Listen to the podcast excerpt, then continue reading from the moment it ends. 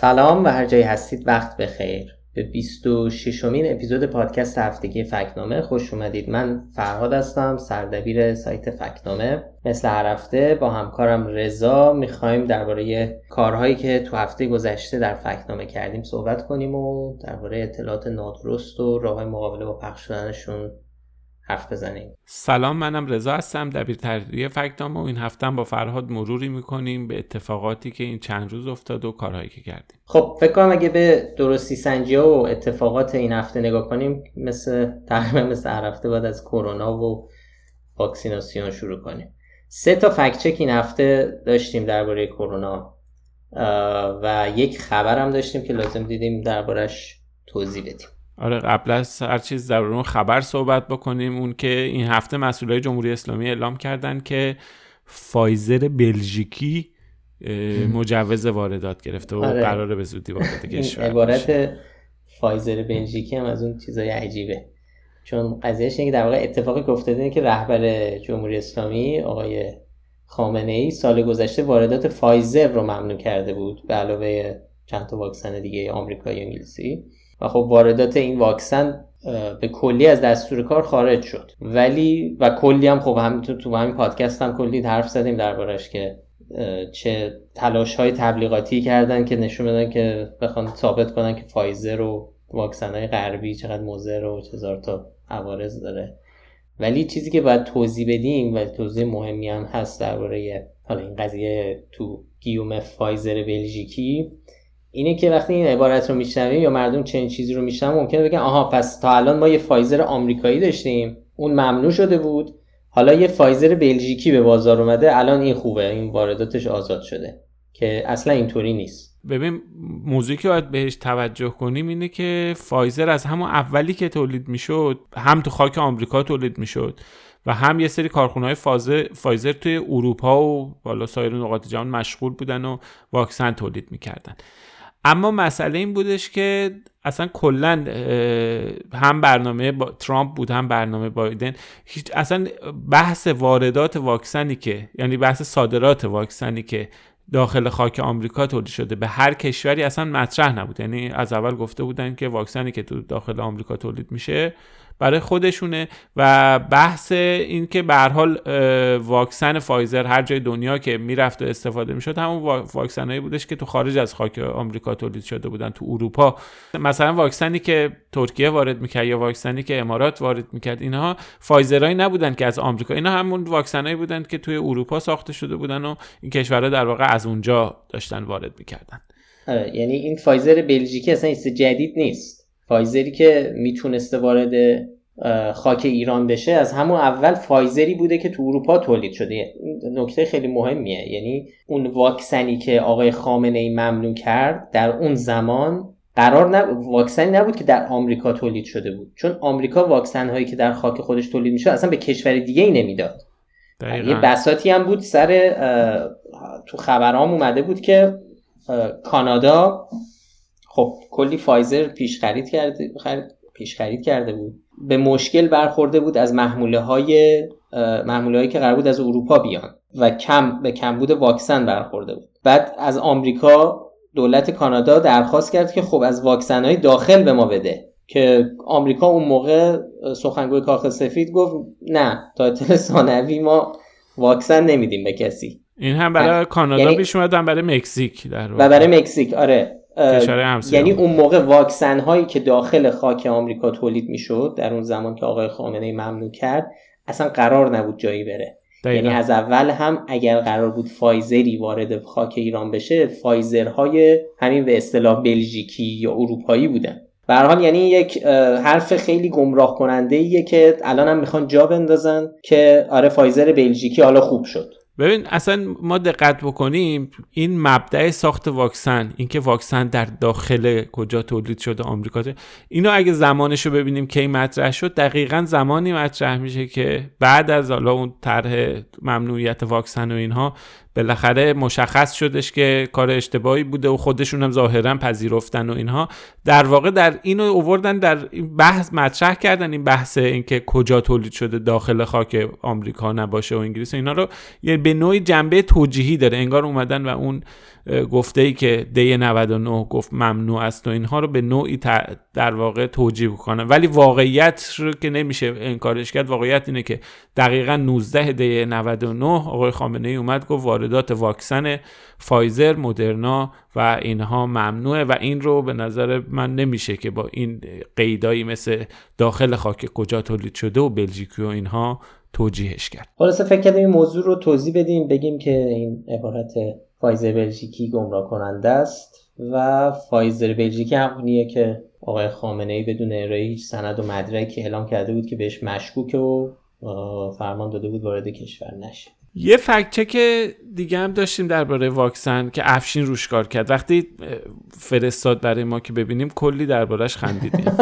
من بهش گفتم تا حالا یادم نمیاد. آخرین باری که یک جمله‌ای که انقدر دریوری توش باشه. ندیده بودم. آره کمتر دیده آره. حالا بگو تو بخوای توضیح بده. آره این حسین خیرندیش که خیلی به خودش میگه حکیم و پدر طب سنتی ایرانی و از این حرفا. یه ویدیویی اخیرا منتشر کرده تو کانال تلگرامش رفته نشسته یه جا توی استودیو یه مجری هم بغلش نشسته داره ازش سوال می‌پرسه. همینجوری نگاه می‌کنه اولش فکر می‌کنه یه برنامه مثلا برنامه صدا سیماست. آره ولی نیست. ولی نیست. آره مجری ازش داره می‌پرسه درباره واکسن کرونا و خیرندیش هم هفت دقیقه یه تک توضیح میده که واکسن نزنید و اگرم زدید برکت. خلاصه کلی ادعای عجیب غریب و خندهدار مطرح می‌کنه که واقعا خندهدار گریه دارم هست.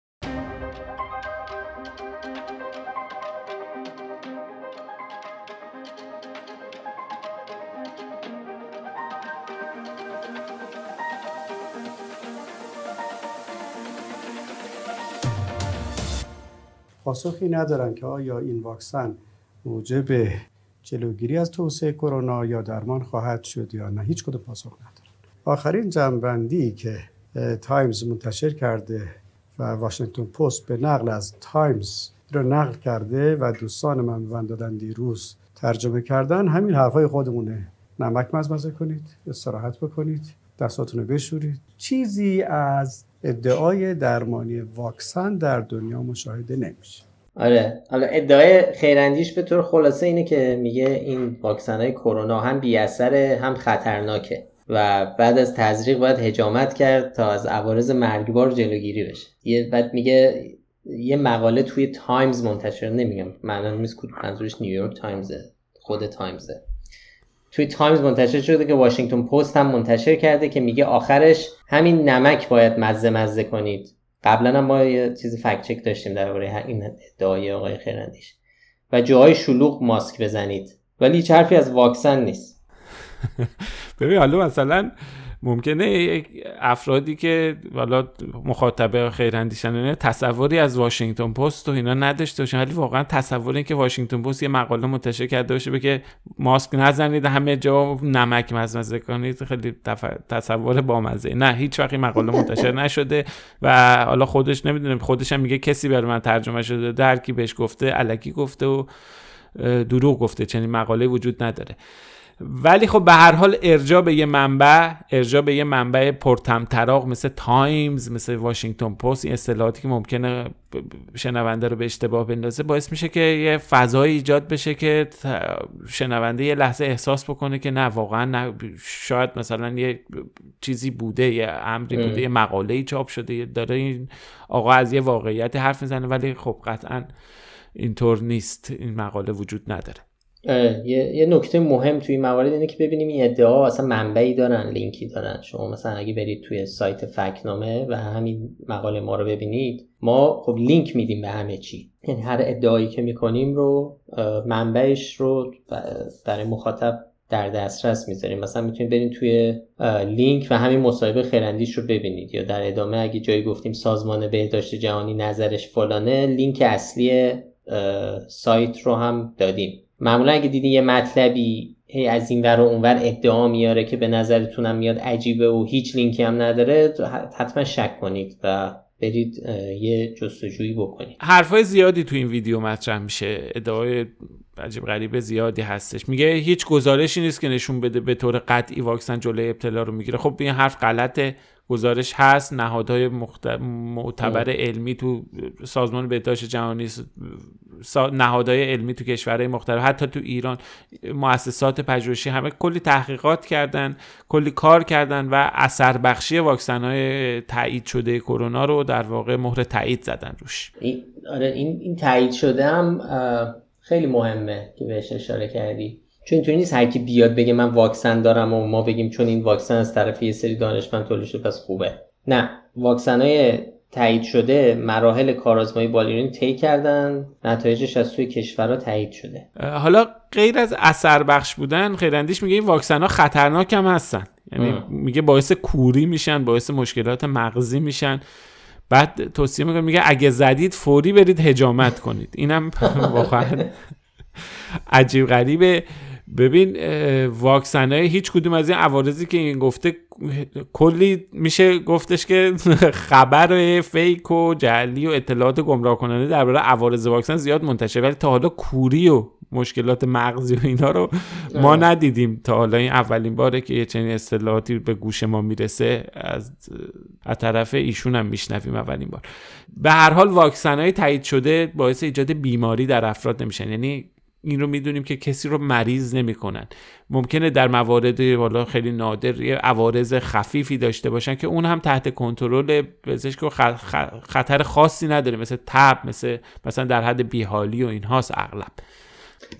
بعد اصلا خود هجامت هم پای اساس علمی نداره. که نه تنها در دنیا در ایران هم حتی مثلا پزشکا هشدار میدن که این کار رو همینطوری نرید انجام بدین. مثلا تا جایی که می‌دونم کسی که هجامت کرده باشه نمی‌تونه خونه اهدا کنه. خب یعنی اینکه یه کار پرخطر انجام داده.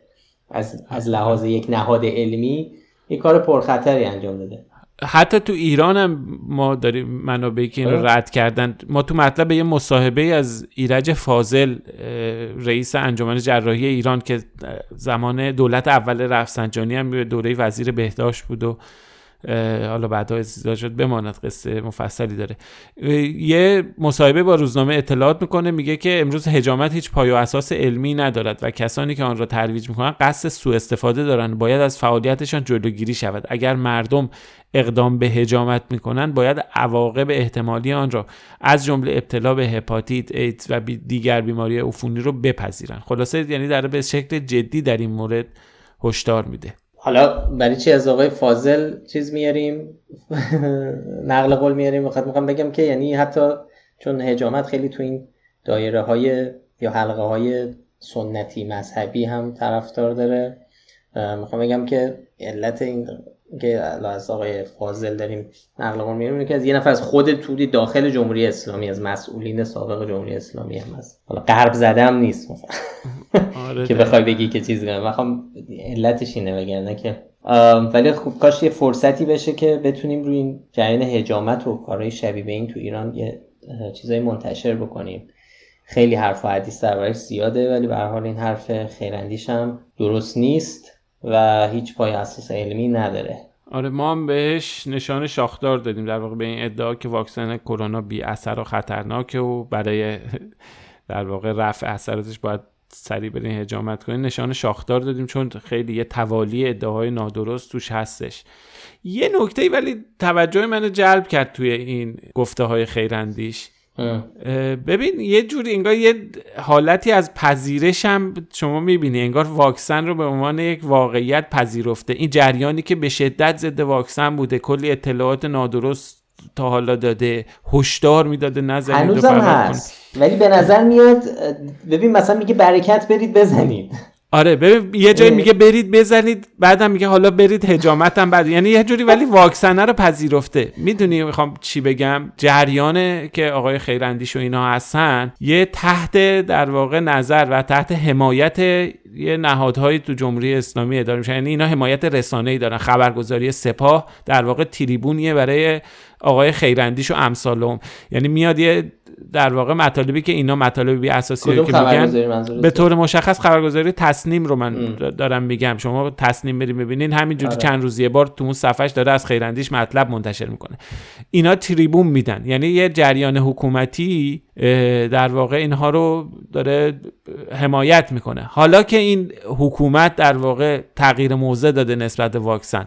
حالا که بحثش تشویق کردن مردم به واکسیناسیون و واکسن زدن و اینا اومده تو دستور کار بماند حالا مسائل و هواشی و انگیزه هایی که در این میون وجود داشت. حالا این آدما هم حالا مجبورن که تغییر موضع بدن. یعنی حالا برخلاف اون رویه ای که داشتن شاید برخلاف اون دلخواهشون حالا باید بیان یه جوری احتیاطی درباره واکسن صحبت بکنن. بگه واکسن حالا برکت رو زدید مثلا بعدش هم برین این اصلا کل خندهداریش همینه. یعنی شاید به نسبت بقیه حرفای قبلش این که خندهدار به نظر می‌رسه شاید دلیلش همین تغییر موضوع باشه. البته که خنده غم انگیز خنده تلخ. آره دیگه خنده ولی تلخ. حال. به خاطر اینکه خب این حرفا مثلا اینستاگرامش بالای 600 هزار تا فالوور داره. و خب این یه ذره آدمو و همه این حرفاش فقط اینستاگرامش دارم میگم. یعنی این حرفا رو باید پخش می‌کنن و اصلا همین ویدیو رو یکی از مخاطبا برای ما فرستاد تو تلگرام و نوشته بود که زیاد پخش شده و چند نفر از چند جا اینو دیده و حدس می‌زنه که خیلی این پخش شده و قبول میشه توسط مردم.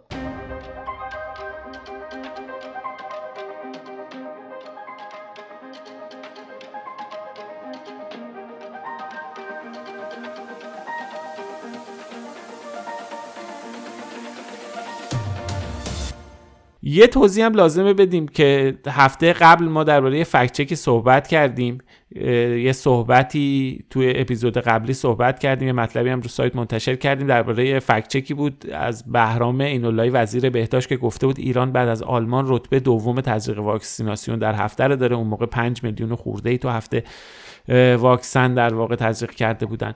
ولی بعدش هم این جریان ادامه داشت. چند روز بعد اینولایی دوباره اومد و گفتش که ما رکورد آلمان هم شکستیم و 7 میلیون واکسن تزریق کردیم و در واقع شدیم رتبه اول دنیا. یعنی هیچ کشوری تا حالا اینقدر واکسن تو دنیا تزریق نکرده که ایران در واقع تو اون هفته تزریق کرد. دقیقا. آمارام نشون میده که اینطوری نیست. یعنی نه اون موقع ما دوم بودیم نه بعدش اول. ببین کشورهای زیادی هستن که حتی تو همین هفته های اخیر و به طور کلی آمار تزریق واکسیناسیون بیشتری از ایران دارن. یعنی تو یه هفته تعداد واکسن بیشتری از اینکه ایران تزریق کرده رکورد ثبت کردن. ببین اول با خود ایران شروع بکنیم. ایران روز در واقع در هفته منتهی به 18 سپتامبر 2020 یعنی اون هفته ای که می‌رسید به 27 شهریور. در مجموع این رکورد بالاترین رقمی که واکسیناسیونی که تا حالا ثبت شده 7 میلیون و 798805 دوز واکسن زده. کمتر از 8 میلیون دوز واکسن زده تو هفته. خب این بالاترین رکورد ایران از همون زمستان گذشته تا الان که واکسیناسیون حالا شروع شده به صورت منقطع و اینها. ولی این عدد کمتر از 8 میلیون شما مقایسه کن با رکورد چین 157 میلیون دوز واکسن در یک هفته. در واقع توی ماه اواخر ماه ژو، ژوئن همین امسال یا مثلا مقایسه کن با رکورد هندوستان که هفته گذشته اتفاق افتاد که حول و حوش ده روز پیش اتفاق افتاد که بیش از 65 میلیون دوز واکسن توی یه هفته زده بود. یا رکورد آمریکا که در واقع توی اردیبهشت ماه ما بالغ بر 23 میلیون و 690 هزار دوز واکسن زده. نه فقط حالا این کشورها که گفتم برزیل و ژاپن و اندونزی و پاکستان و ترکیه هم همین الان رکوردهای بیشتر از ایران در واقع ثبت کردن و این عددی که آقای این در واقع ادعایی که آقای عین اللهی در واقع وزیر بهداشت بهش گفته ما اول شدیم کاملا ادعای بی پایه اساسیه. یا اطلاعات غلطی بهش دادن یا اینکه حالا قصد داشته که اینجوری وانمود کنه که ما حالا خیلی اتفاق خیلی در واقع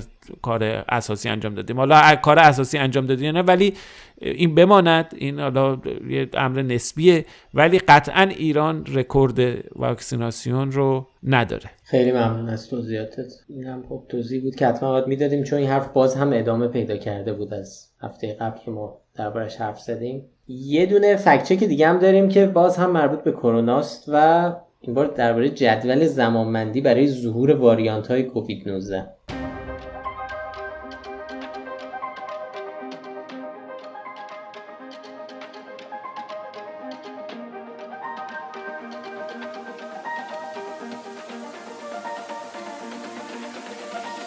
بله جدول زمانبندی برای ظهور واریانت های جدید. حالا استفاده از کلمه ظهور هم جالبه. خب بالاخره کلمه بارداری و معانی خاصی رو تو ذهن تدایی می‌کنه. ببین یه سری کانال های تلگرامی و سایت های فارسی زبان یه عکسی منتشر کردن یه جدول که خب یه جدولی بود که تاریخ نوشته شده بود ماها نوشته شده بود جلوی هر ماه هم یه اسم لاتین گذاشته بودن و به این گفته بودن که این جدول زمانبندی واریانت های جدیده. آره شما که مثلا جدول نگاه می‌کنی حس می‌کنی انگار یه برنامه ریزی شده که مثلا می‌خوان تو ماه فوریه اسم فلان گونه جدید کرونا رو بذارن X یا بعد مثلا تو ماه بهمان قراره فلان واریانت جدید بیاد با این عنوان یه ذره عجیب غریبه آره. ببین کنار جدولم چند تا آرم گذاشتن و آره آره. در واقع عکس حالا تو سایت هست تو سایت گذاشتیم لینکش هم اینجا می‌ذاریم. آرم سازمان بهداشت جهانی و در واقع لوگو دانشگاه جانس هاپکینز و لوگو مؤسسه بیل اند ملیندا گیتس و اینا رو در واقع همیشگی آره دقیقاً. تفکرات تئوری توته همیشه چند تا چیز مخصوصا در قضیه کرونا این این سه تا نهاد خیلی همیشه جزء آره بهشون میگن اینا عناصر اصلی گلوبالیستا هم هستن. حالا نمی‌دونیم چرا. یعنی یه تصوری دارن ایجاد می‌کنن که بیل گیتس و اوباما و راکفلر و چند تا آدم دیگه یه سری جلسه مخفیانه دارن. اینا گلوبالیستان توش تصمیم های مهم می‌گیرن. از جمله اینکه مثلا برنامه ریزی می‌کنن که کی چی بیاد چه واریانت جدیدی بیاد. آره آره هم که فکت چک کرده بودیم همین بود. چون به این جدول استناد می‌کرد و گفت اینا یعنی گلوبالیستا دارن برنامه‌ریزی می‌کنن که یه واریانت کرونا چه زمانی ظهور کنه و چه اسمی داشته باشه. این گلوبالیستا هم شده تقریبا مثل چیز دیگه. چیز فراماسونری جدید و نمی‌دونم ایلومیناتی و اینا که آره. خیلی مورد علاقه طرفداران تئوری توته و اینا آره خیلی زیاد استفاده می‌کنن. توی رسان توی شبکه های اجتماعی فارسی زبان زیاد استفاده می‌کنه. بله. یعنی کلمه که یه ذره باید شاخک های ما رو تیز بکنه که آقای عبدالرزا داوری آره اون زیاد استفاده می‌کنه که مشاور محمود احمدی نژاد داره. آره. حالا عنوان دقیقش و اینا رو آره ولی جز نزدیکان احمدی نژاد اون خیلی ولی ولی حالا صرف نظر از این موضوع خود نکته اینه که این جدول هم ساختگیه. یعنی نه سازمان بهداشت جهانی نه بقیه جاهایی که اسمشون و لوگوشون توی کنار این جدول اومده اصلا هیچ وقت چنین جدولی رو منتشر نکردن و گفتن اصلا ما نمی‌دونیم این جدول چیه. در اصلا شما فکر کن که یه درصد فکر کن که این واقعیه خب؟ چرا باید لوگوشون رو بذارن کنارش همچین توته مهمی. لوگوشون هم بذارن کنار اون جدول.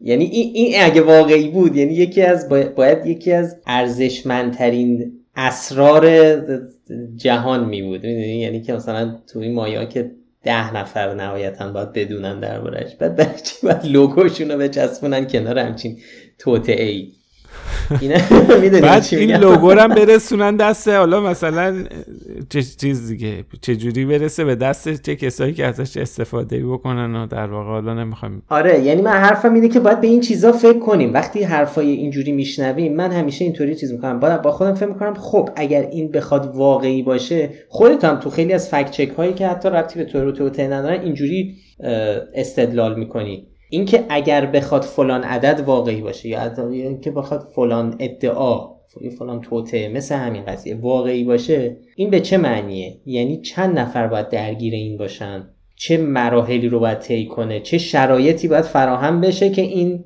واقعی باشه؟ یکی از راه های استدلال اصلا همینه که اگر بخوایم بپذیریم که یک چیزی درست باشد باید چه پیشفرض رو قبول بکنیم؟ یعنی باید چه چیزهایی رو بپذیریم؟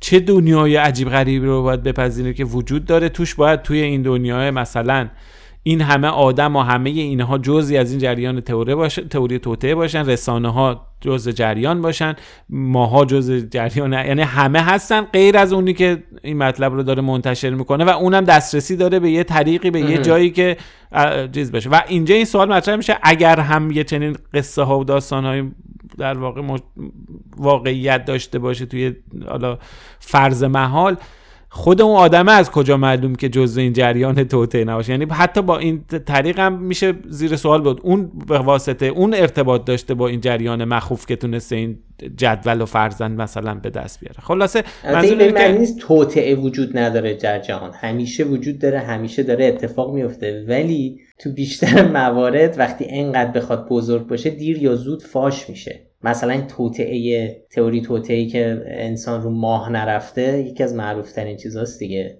میگن که انسان از آمریکا رو ماه نرسید و تو استودیو ساختن و بعضی هم میگن استنلی کوبریک کارگردانیش کرده. اینا واقعی اینا وجود داره یعنی اینا رو میگن و خیلی بهش معتقدن. بعد باید شما فکر کنید که اوکی مثلا تو این 60 سال 60 70 سالی که از نشستن آپولو 11 و آپولو های دیگه در ماه میگذره شما ببینید چقدر آدم درگیر این قضیه بودن تو ناسادت توی این دهه ها یعنی شما فکر کنید یعنی تمام اون آدم ها تمام اون فضانوردایی که حالا به قول اینا ادعا می‌کنن که رفتن روی ما همشون دارن دروغ میگن و همه توی این قضیه و همه تا آخر عمر این رازو راز به این نه فقط اونا که کلی دانشمند و اینا هم که دارن تو دانشگاه معتبر کار می‌کنن و فیزیک می‌خونن و اینها هم نمی‌دونن. اینا هم یا جز تودن یا نمی‌دونن. اون می‌دونی چقدر پول می‌شد در آورد؟ عباس آقا می‌دونه که اینا رفتن فیلم ساختن. چقدر پول می‌شد در آورد از کسی که اطلاعات چیز داشته باشه؟ یکی از اون دانشمندان ناسا که مثلا بوده باشه پای چیز فقط کافی بود بیاد این داستان رو بفروشه. داستان به این مهمی. چرا تا الان این اتفاق نیفتاده؟ می‌دونی؟ یعنی که در طول این همه این منظورم که اینجور اینجور قصه هایی که میشنوه آدم باید اینجوری نگاه بکنه خیلی وقتا. خب خیلی دیگه پرد شدیم. به حال یه اشاره بکنیم به همین جدول آره بعد اصلا توی جدول مرم این تاریخ هایی که توش هست اصلا چنین واریانت های نیومده نکته اینه که سازمان بهداشت جهانی تصمیم گرفته واریانت های کووید 19 رو با حروف الفبای لاتین اسم گذاری کنه. چون قبلش مثلا اسم کشورها و مناطق و اینا بود خب خیلی وجه خوبی نداشت. مثلا بگن این ویروس آفریقای جنوبی یا برزیل یا انگلیس می‌گفتن. اسما رو تغییر دادن به حروف لاتین یونانی. مثلا بریتانیا شد آلفا برزیل شد بتا. همینجور ادامه دادن این اسما رو گذاشتن. ضمن اینکه قبلا مشخصه که یه سویه فراگیر بعدی اسمش چیه. این یعنی مثلا معلومه که بعد از مثلا بتا میشه مثلا دلتا. نمی‌دونم آره زمانش مشخص نیست. زمان هر وقت بیاد میشه بتا هر وقت بیاد میشه فلان. آره. حالا ولی به حال این چیزهایی که در واقع گفته شده تاریخاش هم همخونی نداره. خلاص ما به این ادعا هم نشان شاختار دادیم چون چند تا ادعای بی اساس و اشتباه رو مطرح کرده بود. حالا ما تو مقاله ای که تو سایت منتشر کردیم درباره این قضیه یه نکته دیگه هم اضافه کردیم و اونم کلمه گلوبالیسم یا گلوبالیست ها دربارش حرف زدیم. خواهی رضایی توضیح کوتاهی بدی و بریم. این عبارت یه ریشه در علوم سیاسی داره و در واقع به کسایی گفته میشه که معتقد تعاملات بیشتر جهانی هستن و اینا. ولی این در واقع کاربردی که دارم تو که یه ذره قبلترم در توضیحاتی دادیم اینا توی طرفداران تئوری توطعه به عنوان یه فرقه جدید در واقع دارن انگار از این اصطلاح استفاده می‌کنن. خب شما نگاه بکنید توییتر فارسی رو ببینید نمی‌دونم سایت های ایرانی رو ببینید. مثلا میگن شکست ترامپ در دور دوم انتخابات توطعه گلوبالیستا بوده و نمی‌دونم از این در واقع. در واقع تبدیل شده به یه فرقه جدیدی در کنار حالا فرقه هایی که قبلا بودن و فراماسونری و این چیزها و اینها که در واقع تئوری توطعه رو برشون یعنی در واقع ابزار داستان سرایی برای تئوری توطعه باشه. در حالی که یه ترمیه که همونجوری خواهد گفتی توی علوم سیاسی. خب اینم از این. خب فکر کنم همه موارد مربوط به کرونا و واکسن رو گفتیم. حسین خیرندیش و برام ایناللهی تا کنترل گونه کرونا به دست گلوبالیستا. ولی سوژه غیر کرونایی هم داشتیم. چند تا. یکیش مربوط به قوچلی اجاقلو بود.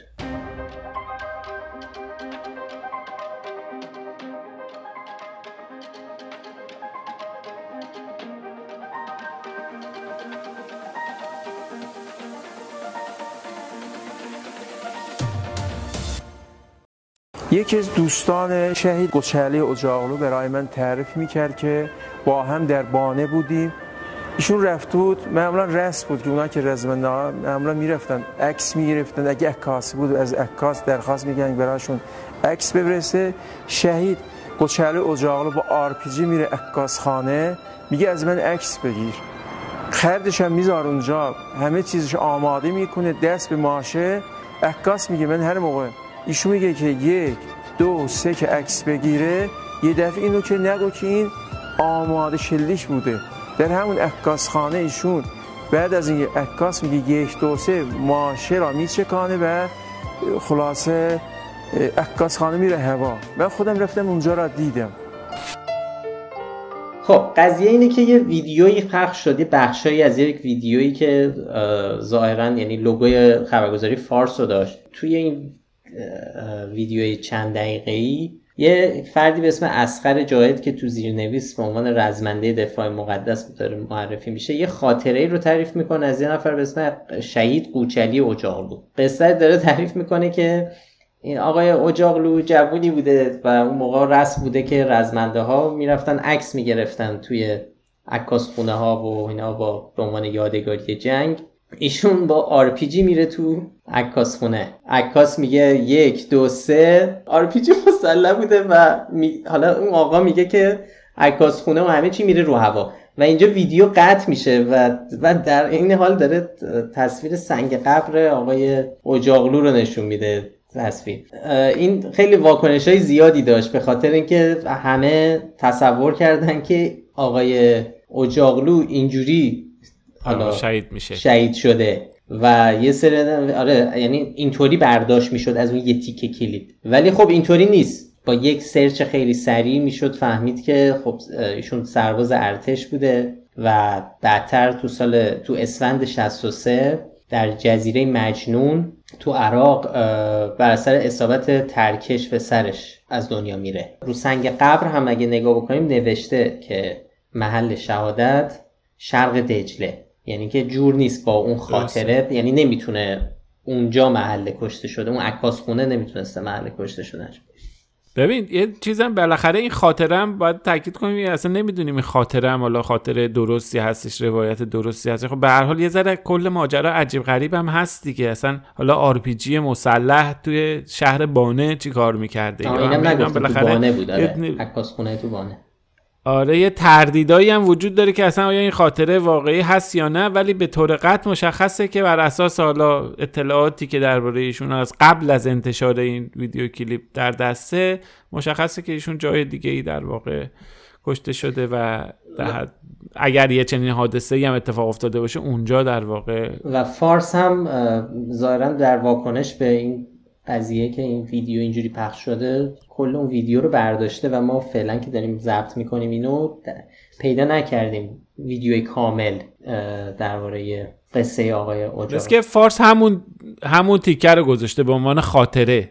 همون تیکر رو گذاشته چون رسانه های دیگه ای به نقل از فارس عینا همون رو منتشر کردن. معلومه که این بخشی از یک ویدیوی طولانی تره چون خیلی یهویی قطع میشه. خب این از این و ما این آها اینو تو شبکه اجتماعی هم فرستادیم و لینکش هم گذاشتیم. لینک در واقع پروفایلی از آقای اجاقلو. یه توضیح دیگه هم در واقع یه, کار دیگه هم ما انجام دادیم این هفته توی همون شبکه های اجتماعی. یه عکسی به نام زبی الله مجاهد سخنگوی آره طالبان منتشر شده بود که حتما احتمالا خیلی دیده باشن. که آره کنار دوتا خانومه و اونا رو بغل کرده و حالا دو تا خانومه یا یه خانومه. من ببین چهار تا عکس کنار هم احتمالا تو اینستاگرام باید دیده باشین. ممکنه یعنی بهش برخورده باشید که عنوانش اینه که عکسای لو رفته از زبی الله مجاهد سخنگوی طالبان. و الان شده حالا عنوان رسمش سخنگوی یکی از سخنگوهای امارت اسلامی افغانستان. که تو یکی از این چهار تا عکس خود آقای مجاهد رو می‌تونیم ببینیم با امامه و دستار و ظاهر امروزی و عکس های دیگه. مدعی اینه که این آقای مجاهد بدون دستار در لندن من یه جاهایی دیدم که میگن این در لندنه. در کنار مثلا حالا دو, تا البته یه خانومه. خانوم هایی که بغل کرده اینجوری عکس یادگاری گرفتن. خانوم ها بیهجابن و یعنی در واقع در تضاد با اون حالا چیزایی که تصوراتی که از طالبان وجود داره. حالا این خیلی پخش شده بود. آره. ولی خب این عکس ها زبی ولی آره اون سه تا عکس اصلا زبی الله مجاهد نیستن. اون عکس ها مربوط به بازیگر و کارگردان پاکستانی به اسم یاسر نواز هستن که به عنوان عکسای سخنگوی طالبان منتشر میشه. ما هم یه توضیح دادیم دربارش البته اینو آقای محمد رضا نورشید روزنامه نگار داخل ایران دیدم توییت کرده و ما هم بهش کردیت دادیم در وقتی خودمون پستش کردیم. دیگه چی؟ اینم گفتیم. چقدر این هفته فکت چک داشتیم. بریم سراغ ماجرای تحویل پرونده تحصیلی دانش آموزان به مادران که هفته پیش خبرساز شده بود. بعدش هم توضیح کوچیکی درباره بدهی شهرداری تهران و رتبه ایران در شاخص سهولت کسب و کار حرف بزنیم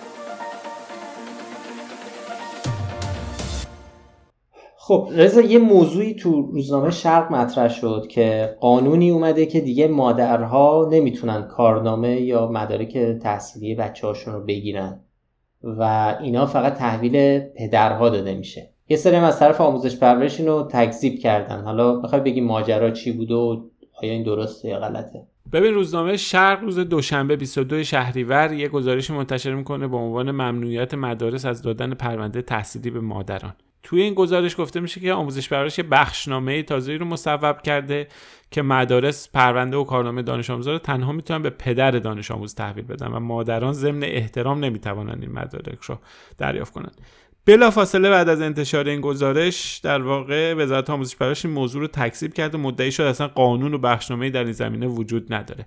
ولی خب این ادعای آموزش پرورش درست نبود. ولی خب چنین چیزی وجود داره دیگه. بله بله وجود داره. ببین شورای عالی آموزش پرورش آینامه جدید اجرای مدارس در سال 1400 رو در واقع تصویب کرده در تبصره یک که ماده 157 این آینامه نوشته شده به سراحت که تحویل پرونده و مدارک تحصیلی دانش آموزان به ولی یا سرپرست قانونی با تشخیص مدیر مدرسه بلند ببین مطابق قانون مدنی ایران ولی در واقع منظور پدر و جد پدری مادر ولی طفل به حساب نمیاد. مگر اینکه دادگاه حکم سرپرستی به مادر داده باشه. این یعنی از نظر حقوقی به اضافه اینکه بقیه جاها معمولا از وقتی که قرار پدر و مادر موضوعشون مطرح باشه از واژه والدین استفاده می‌کنن توی این بخشنامه و اینا. پس به طور مشخص ما می‌تونیم بگیم که توی این تبصره در واقع توی این آینامه جدید اجرای مدارس این موضوع اشاره شده تاکید شده روی ولی یعنی سرپرست پدر یا جد پدری یا اگر مادری حکم سرپرست. به غیر از این سال 96 هم معاونت حقوقی آموزش پرورش توی نامه‌ای به سازمان سنجش در واقع گفته بود که تحویل مدارک تحصیلی به دانش آموز رشید یا حالا تو پرانتز بالغ که مستاق مداخله در امور مالی نمیشه از نظر قانونی مجاز است. لیکن در خصوص دانش آموزان نابالغ یعنی کم سن سالها با امعان نظر به ماده 1180 قانون مدنی تحویل مدارک به ولی قهری پدر تو پرانتز و جد پدری وکیل یا قائم مقام قانونی دانش آموز مجاز پس این ادعای وزارت آموزش پرورش درست نیست. بله ما هم در واقع به آموزش پرورش نشان نادرست دادیم که گفته بود هیچ قانون و بخشنامه حالا توضیحات توضیحات بیشتر و لینک ها رو می‌تونید تو سایت فکنامه ببینید که لینکش هم می‌ذاریم تو توضیحات این اپیزود. این مسئله خیلی باستاب داشت. ما هم لازم دیدیم دربارش تحقیق کنیم. ولی یه فکچک دیگه هم داشتیم که مربوط به بدهی شهرداری بود. علیرضا زاکانی شهردار تهران گفته بود شهرداری تهران 80 هزار میلیارد تومان بدهکاری داره.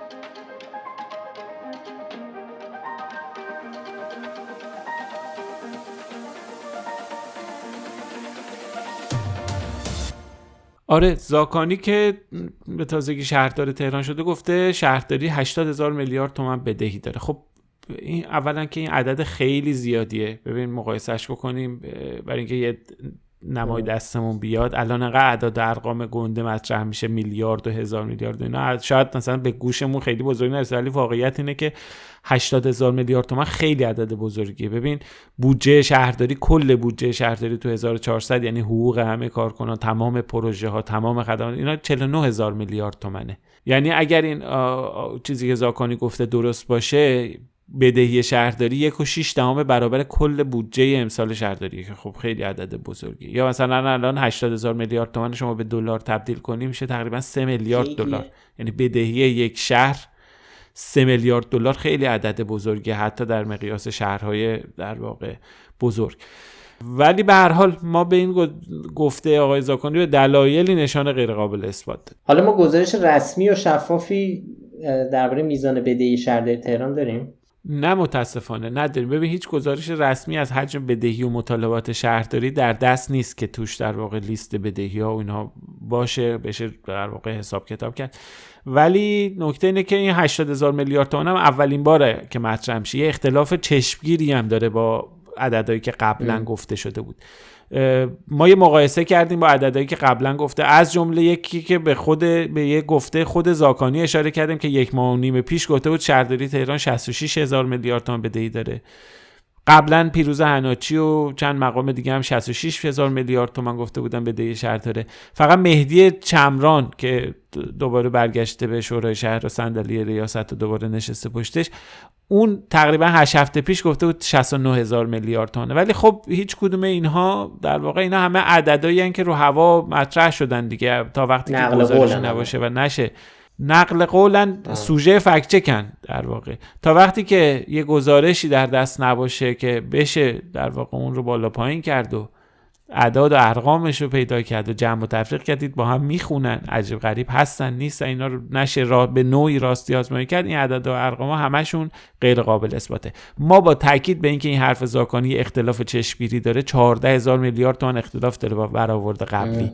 یعنی تو یه ماه و نیم 14 هزار میلیارد تومان اضافه شده. تا وقتی که در واقع ما مشخص نباشه اصلا این 14 هزار میلیارد تومان معلوم نیست که از کجا آمده خلاصه ما با تاکید به اینکه این عدد خیلی عدد عجیب غریبیه و اختلاف داره با عدد اختلاف چشمی داره با برآوردهای قبلی باز بهش نشان غیر, غیر قابل اثبات بسیارم خوب. اینم از شهرداری تهران. فکر کنم یه فکت چک دیگه هم داریم. آره که می‌تونیم سریع مرور کنیم. درباره رتبه ایران در شاخص سهولت کسب و کار.